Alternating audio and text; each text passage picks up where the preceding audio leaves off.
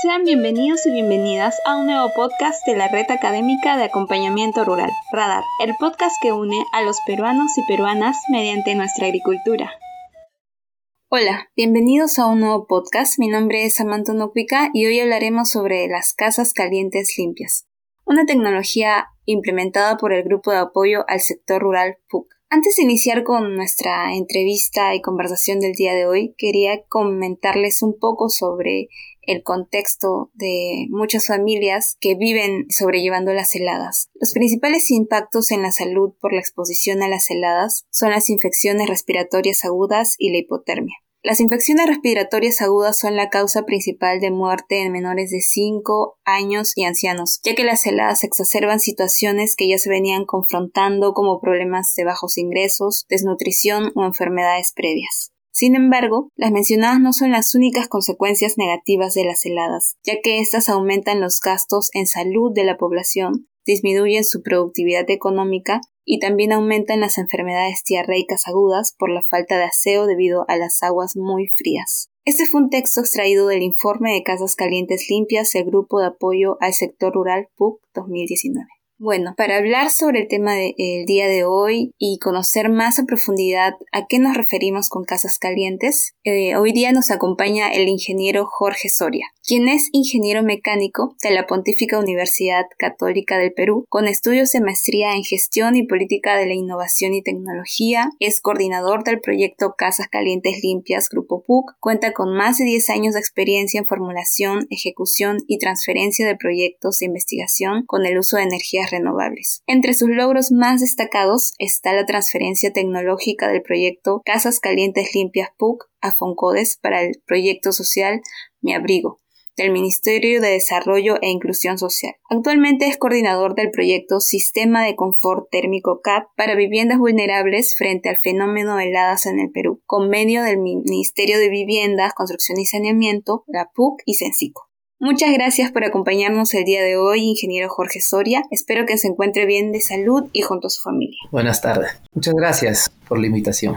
Buenas tardes, ingeniero. Entonces, podemos iniciar con la conversación y yo quería tratar desde, desde, el, desde el comienzo, ¿no? ¿Cómo surge la idea de las casas calientes, la propuesta de este proyecto y cuántos años ya vienen trabajando sobre esto? Bien, la propuesta de Casas Calientes nace el 2008 cuando la, la, ONG Cruz Roja y Media Luna Roja eh, nos, nos invita a participar de una problemática eh, frente al fenómeno de heladas. Ellos nos invitan a evaluar alguna alternativa tecnológica para poder mejorar el confort térmico de las viviendas. Es así donde nace el 2008 con, con estos fondos y es, es la, primera casa caliente que hacemos eh, eh, en, la zona de Cusco, en la zona de este, Langui. Es en el distrito de Langui, en Cusco, que hacemos este, un primer, los primeros pilotos. Eh, ese es, el primer fondo nos ayudó a hacer unos 10 pilotos. Entonces ese año empezó y, partimos de ahí hasta, hasta ahora, ¿no? Ya, van, ya, ya son más de 12, 13 años, de las cuales yo estoy alrededor de 8 años. Tienen bastante tiempo entonces con este proyecto y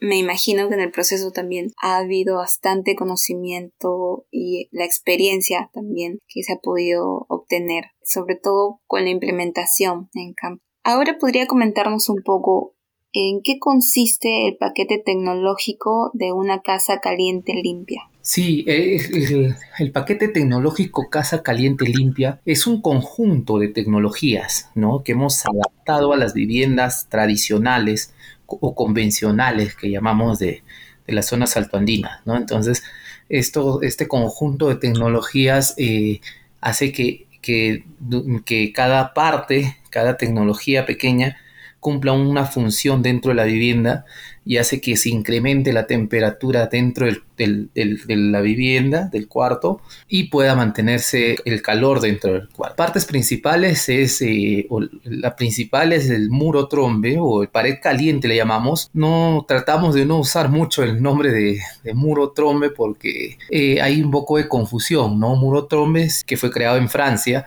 Nosotros hemos hecho un rediseño en función a la geografía, la latitud, longitud del país. ¿No? Pero es una, una, adaptación, digamos. Entonces, este, este, este muro trombe lo que se encarga es de captar el calor durante el día, porque sabemos que en las zonas altoandinas como es el caso de, todas las comunidades y, distritos que se encuentran a más de 3.500, en las épocas de helada la radiación solar es muy fuerte, el cielo es despejado, entonces nosotros aprovechamos a través de esta pared caliente de poder captar toda esta energía solar, ¿no? Energía solar térmica. Entonces nosotros esta energía lo hacemos ingresar a la vivienda a través de esta pared de manera natural. Lo que hacemos es que hacemos unos agujeritos en la pared, eh, adosamos esta pared caliente y el aire frío del cuarto empieza a salir por estos agujeritos, se calienta con el sol y vuelve a ingresar de manera natural a la casa. Entonces esta es la parte principal, esta es la parte que se encarga de calentar, digamos, el aire del cuarto. Entonces eh, así se inicia. Eh, luego están las demás tecnologías que,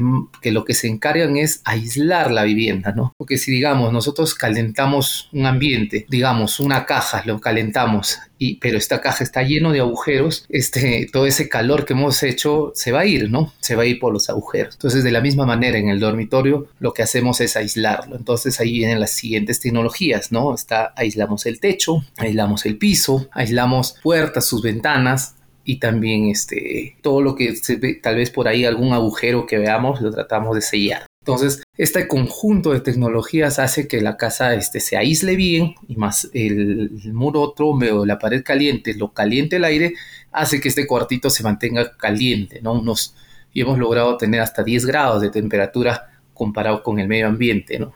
Ambiente bajas bajo cero. En una casa convencional no está bajo cero, pero más o menos se mantiene en 1 o 2 grados. Y dentro de la vivienda nosotros lo hemos mantenido en 10 grados más o menos. Entonces, ese es el principio de, de, esta tecnología.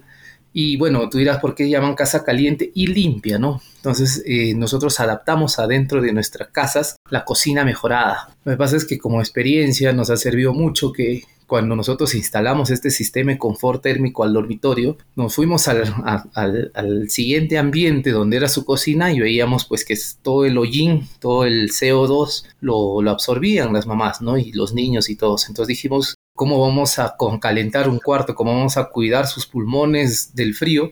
si al final la cocina también los daña, ¿no? Entonces, porque ese, ahí es donde incorporamos las cocinitas mejoradas dentro de nuestro paquete tecnológico. Ese es el principio. Ahora, eh, durante todos estos años, estos más de 10 años, 12 años, hemos empezado a, digamos, a innovar y a mejorar el tema de de, materiales, ¿no? O sea, hay, mucho, mucho, hay mucha mejora desde nuestro primer modelo hasta el que se ha podido transferir a Funcodes, hay muchas mejoras en materiales. Pero como, como tecnología, este es el paquete tecnológico Casas Calientes Limpias.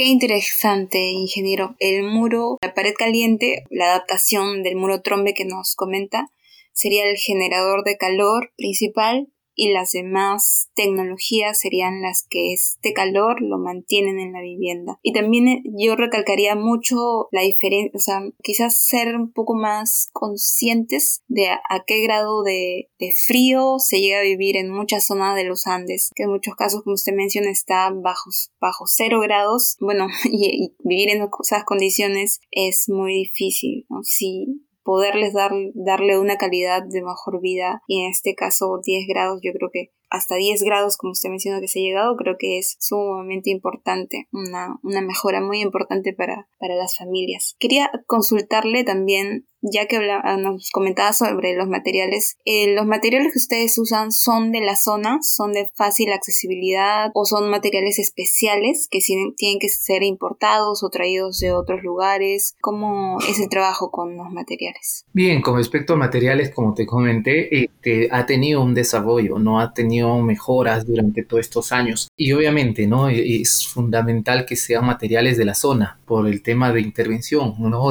Tú intervienes en comunidades alejadas, dispersas, que están a dos, eh, en un perímetro de 5 kilómetros, hay 50 casas que para trasladarte de una a otra caminas dos a tres horas, ¿no? Entonces, la y la idea de, de, sostenibilidad en los proyectos es fundamental, ¿no? En estos tipos de proyectos sociales. Entonces, nuestros objetivos en materiales es usar, digamos, alternativas que ellos mismos ya conocen, ¿no? Para darte ejemplos, en el techo usamos las mallas arpilleras, que le llaman, que eso ellos mucho lo usan para aislar justamente su techo, ¿no? Lo que nosotros hemos mejorado durante el tiempo es que estas, estas, estas mallas arpilleras eh, lo hemos, eh, digamos, sellado con cola y eso para que por los poros no se vaya el calor, ¿no? Entonces en el piso igual, en el piso lo hacemos es piso machimbrado, que también la gente que tiene, digamos, posibilidades económicas también lo pone. También hemos mejorado nosotros que debajo del piso de madera, el piso machimbrado, le hemos puesto capas de aire, de piedras, de agregado, de aire y en fin, ¿no? Para que no, no enfríe por el piso. Luego está la tecnología de doble puerta que usamos para, para las puertas. Lo que pasa es que hacemos un espacio entre el cuarto y el medio ambiente, un espacio intermedio que se encuentra una cierta temperatura, no tan caliente, pero tampoco tan frío, que se encargue de que si tú abres solo una puerta, este, se enfríe rápidamente el cuarto, ¿no? Entonces, eh, y todo el calor que has ganado se vaya por ahí. Entonces hay un sistema de doble puerta muy usado en Europa y ya muy común acá en, en las zonas altoandinas. La gente se adaptó muy bien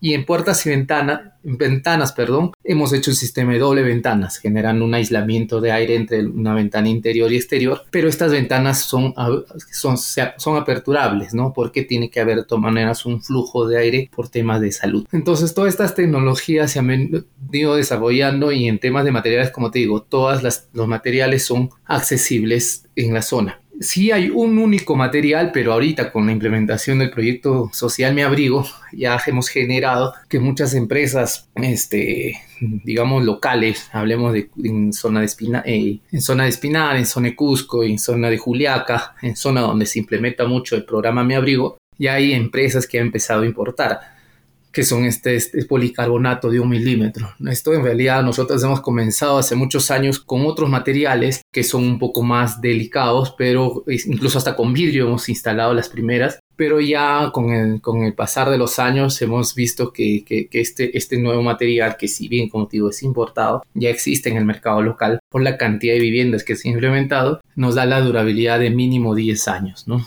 Entonces, ese sería el único material. Y este material es el que va justo en el muro trompe, ¿no? Es el material transparente tipo mica que va en el muro trompe.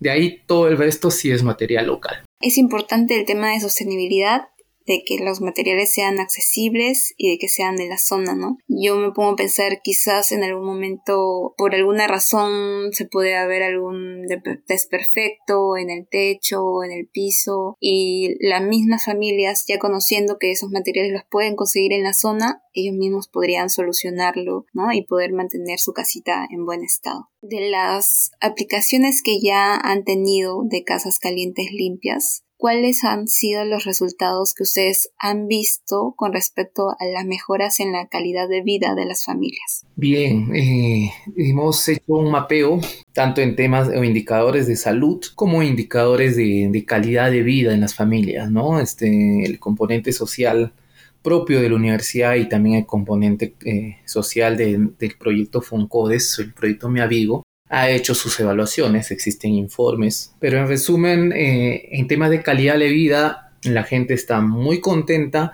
porque no solo es el calor que transmite, sino al, momento de implementar estas alternativas de aislamiento, ellos ven que su casa se ve mucho mejor estéticamente. No, no es una casa rústica de adobe como un acabado básico, ¿no? Sino es un acabado más de yeso, como una casa, digamos, eh, capital, ¿no? Una casa con un buen acabado, unas ventanas muy bonitas, un sistema de doble puerta, ¿no? Y un techo bien aisladito, ¿no? Entonces, esas cosas estéticamente a la gente los motiva a mejorar, ¿no? O sea, les cambia la calidad de vida en generarse, en ellos sentirse ya mucho mejor y no es su casa común. Y en temas de indicadores de salud, eh, hemos, este, hecho visitas a las postas, antes de la implementación y después de la implementación y hemos evaluado que sí ha existido una baja, un porcentaje menor, ahorita no tengo el número exacto, pero más o menos entre el 20 y 30% ha reducido la cantidad de personas o,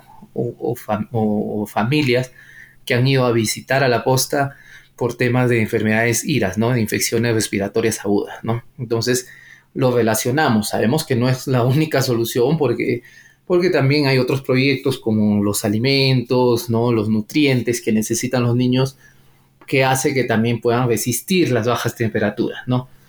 Pero, en fin, o sea, lo, que sí se sabe que hay, hubo una reducción.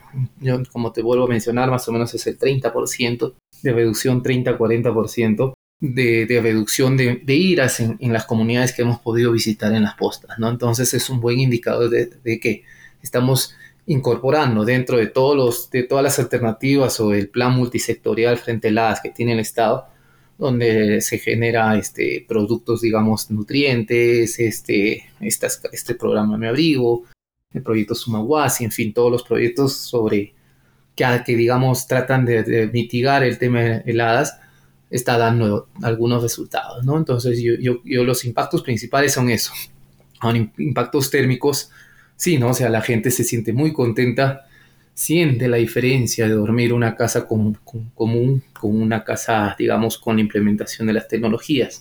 Sienten ese calorcito adicional que los hace dormir más tranquilos. Las, las evaluaciones nos han hecho también ver que de lo que dormían con 6, 7 frazadas, ahora duermen con 2 a 3 frazadas, ¿no? Entonces es otro indicador que nos dice que sí, la gente está mucho más tranquila durante las noches, ¿no?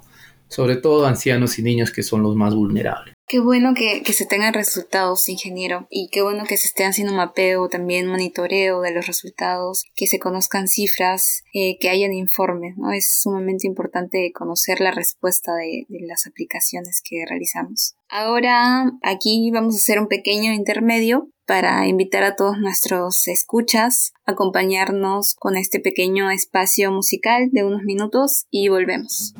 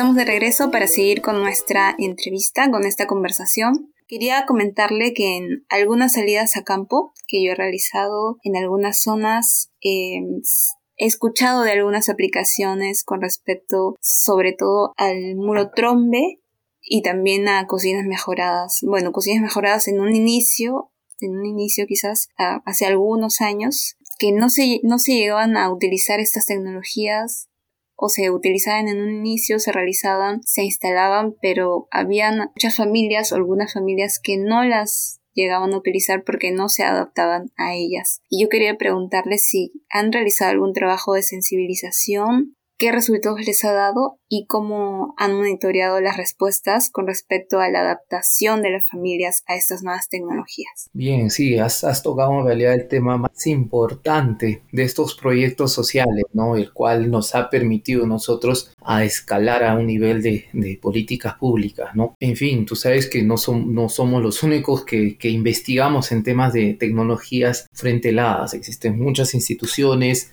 públicas, privadas, ONGs que hacen sistemas de confort térmico, hacen cocinas mejoradas, existen muchas, muchas ONG que tienen sus propias cocinas. Sin embargo, como tú mencionas, hay muchas que no han tenido buenos resultados, ¿no? Y justamente esa es la parte fundamental de, todo proyecto social, que es la sostenibilidad y la adaptación de las familias. Y eso eh, nos ha hecho nosotros también como ingenieros cambiar un poco el chip de que, lo más importante es la tecnología y no la parte de adaptación, sostenibilidad, ¿no? Eh, eh, por más yo siendo ingeniero y yo siempre buscando la mejora de subir más grados y más grados y más grados, ahora mi, forma de verlo es distinto, ¿no? O sea, mi forma es, eh, si bien la parte tecnológica es mejorar, pero lo fundamental es que la gente pueda usarlo y usarlo bien y que pueda ser duradero, que sea sostenible. Entonces, hay muchas tecnologías, te puedo dar muchos ejemplos de, tecnologías que, que no ha tenido la, suerte de nosotros. En nuestro caso, el componente social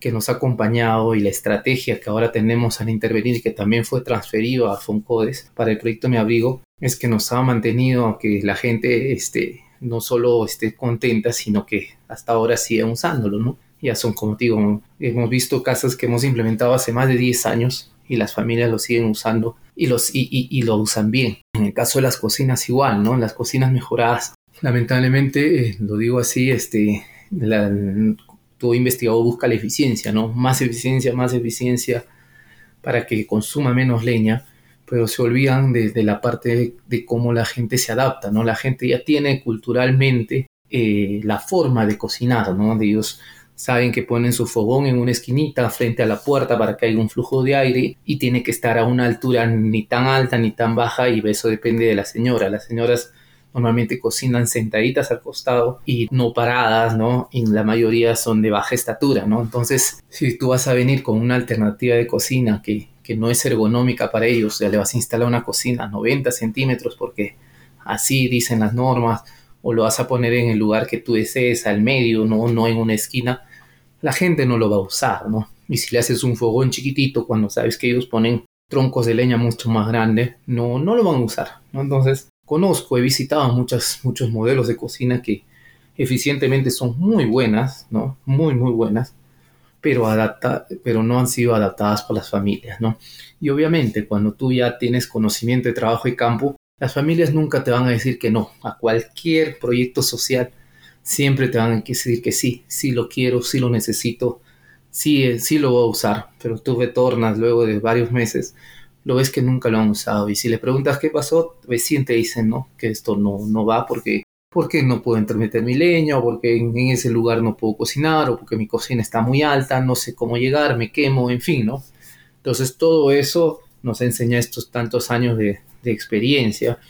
Y es por eso que yo creo que que no ha sido fácil, ¿no? Nuestro inicio también teníamos la misma, la misma idea, ¿no? Buscar eficiencia, buscar eficiencia, pero ahorita ya nuestra, nuestra forma de, mejorar, porque seguimos mejorando, como, como ves, este proyecto de Mi Abrigo ya pasó al Estado, ya le hicimos la transferencia, ahora estamos trabajando con el Ministerio de Vivienda para poder calentar sus viviendas Sumaguasi con un nuevo sistema, digamos una versión 2.0 de casas calientes, que es con un sistema CAT, ¿no? Este, pero tenemos ya la misma línea, ¿no? Que lo primordial es que sea adaptable, que sea sostenible para las familias. Entonces, ya, ya, y, obviamente el tema eficiencia, el tema técnico, sí está de la mano, pero lo primordial es lo social. Entonces, eh, e, eso nos ha enseñado mucho la experiencia, ¿no? Que, debemos apuntar a eso, ¿no? No, eh, no ser ingenieros y, totalmente de, cálculos y buscar eficiencia, sino buscar la verdadera solución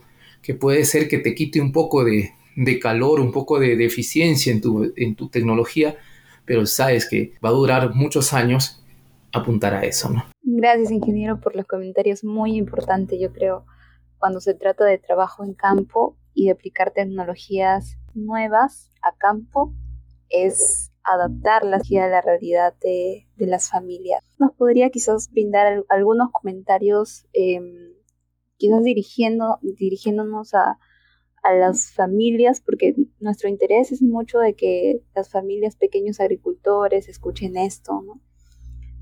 algún día también poder llegar a, los pequeños ganaderos, pequeños agricultores que están arriba en el monte, que muchas veces se quedan ahí por, por días solitos y tienen una chocita muy humilde, cómo ellos pueden, si, si ven que, que hay algún proyecto social, cómo ellos pueden aportar al conocimiento también técnico que tienen, que, tienen los ingenieros o los profesionales para que esas tecnologías realmente les puedan servir.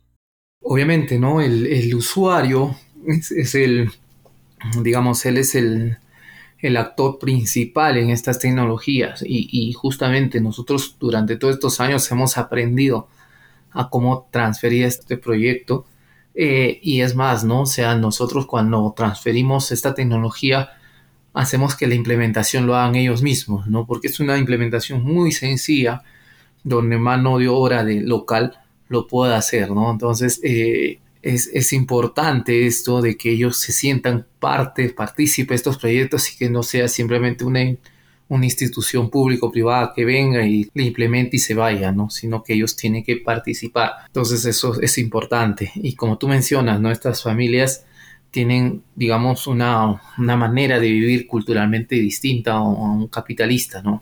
Ellos se van a vivir muy alejados porque saben que ahí tienen el espacio suficiente para, para el pastoreo en algunos casos o para la agricultura en otros casos. Y ellos es más, no solo viven en una casa, ellos tienen una casa, le llaman a sus estancias, ellos viven en una vivienda en, épocas, digamos, de, heladas, luego se trasladan a su estancia y viven, la, digamos, la época de lluvia, lo viven en otro lado y así se movilizan ellos, ¿no?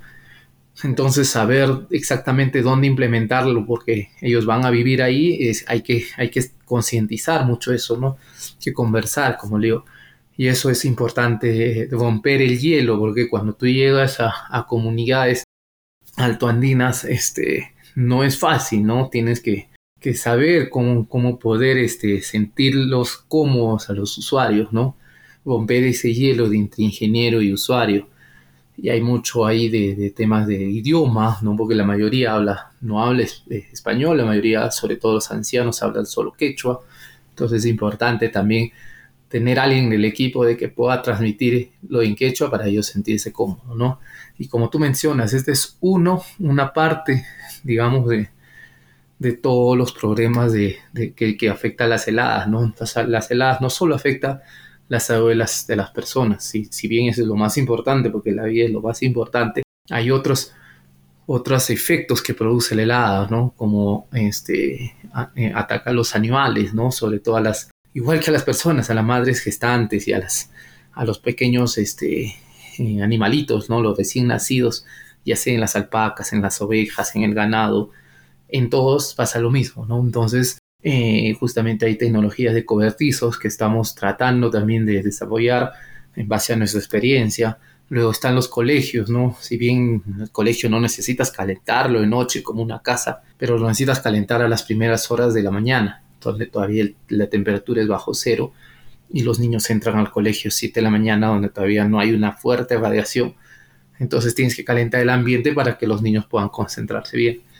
Y también el tema de la agricultura, ¿no? Hay muchas pérdidas de agricultura por el tema de las bajas temperaturas. Entonces, hacer diversas tecnologías en, temas de agricultura también es importante. Entonces, en realidad el problema de heladas que afecta cada año y con el cambio climático cada vez es mucho más fuerte, hay mucho que investigar, no hay mucho que trabajar.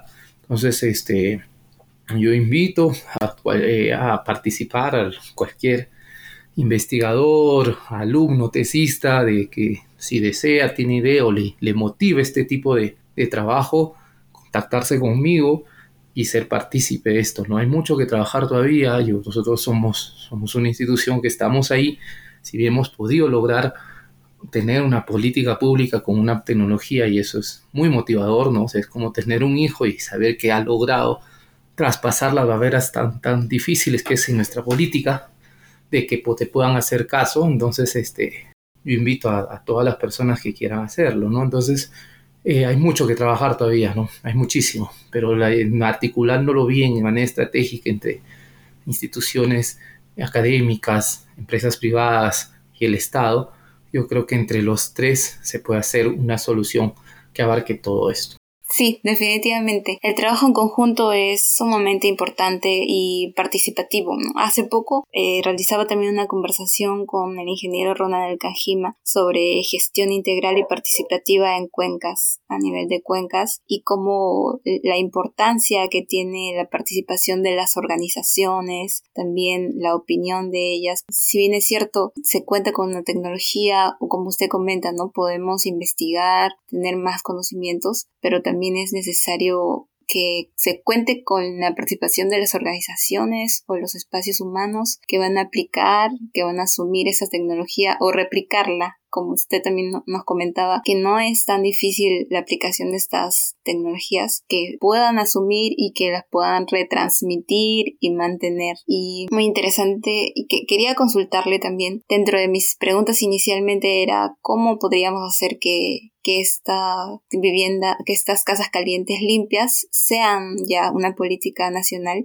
pero como nos comenta ya lo son. ¿A qué nivel se encuentran de, aplicación? ¿Dónde son las principales regiones o en las que se ha aplicado? ¿Y por dónde se piensa empezar? Quizás por la región, por el sur, por el centro. Eh, me gustaría que nos comente un poco sobre eso. Hemos podido transferir el paquete tecnológico a, digamos, a FUNCODES del Ministerio de Desarrollo e Inclusión Social eh, y ellos han creado un proyecto llamado Mi Abrigo, que empezó el 2017 cuando hicimos la transferencia. Hasta la fecha ellos han instalado más de 7.000 casas. Eh, ellos ya tienen, digamos, dentro del plan multisectorial frente a la AST, ellos tienen un mapeo, digamos, eh, entre todas las, a nivel distrital, quiénes son las, las, los más críticos, no tanto en, me imagino que con las fuentes de INEI y CENAMI, ellos han podido identificar cuáles son los distritos más afectados y de índices de pobreza más alta, ¿no? Entonces yo por, el acompañamiento que he podido hacer de estas 7.000 casas, se ha intervenido en 14 departamentos y obviamente casi el 70% ha sido en el sur, llamémoslo Cusco, Puno y Apurímac, los más, digamos, beneficiados. Eh, luego está Arequipa, Tacna, Moquegua, y de ahí, que es un poco menos, y finalmente la zona centro, ¿no? Este, Ayacucho, Huancavelica, Junín, Pasco, Huánuco, Lima, también inclusive Lima, Lima provincia, en fin, como les dije, 14 departamentos, pero los, digamos, el 60-70% se encuentran entre Cusco, Puno y Apurímac, según, según el mapeo que ha hecho el plan multisectorial frente a la eh, ahorita como, como proyecto mi abrigo está a la espera que este nuevo gobierno pueda activarse y pueda seguir haciendo más casas en los próximos gobiernos.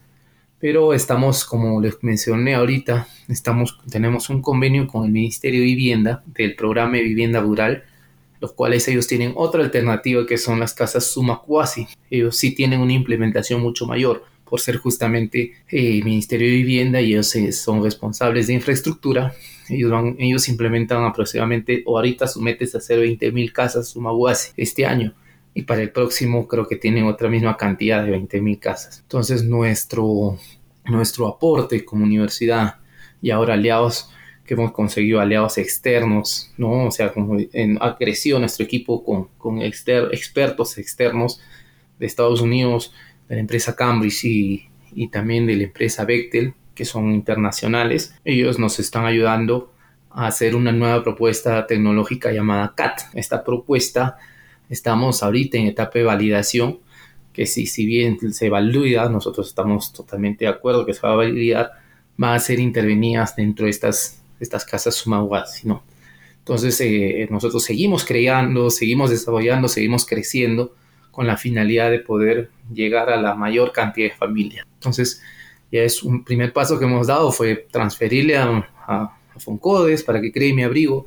Esperemos que, que puedan generar muchas más viviendas, que puedan intervenir muchas más casas, pero en paralelo estamos ahorita ya trabajando con el Ministerio de Vivienda para poder calentar sus viviendas sumaguasi, ¿no? Entonces, y, de esta manera también queremos articular tal vez con el Ministerio de Agricultura para darle una alternativa para sus, para sus cobertizos, para sus animales o para sus, su agricultura y de la misma forma con el Minedu para que mejore la infraestructura de los colegios, ¿no? Entonces, vuelvo a repetir, hay mucho, mucho todavía que trabajar, estamos dando los primeros pasos, pero estamos ya con, con la experiencia de tantos años, ya podemos digamos, tener este, este aliado tan importante que es nuestro, Estado, ¿no? Que son los que deben velar por estas familias.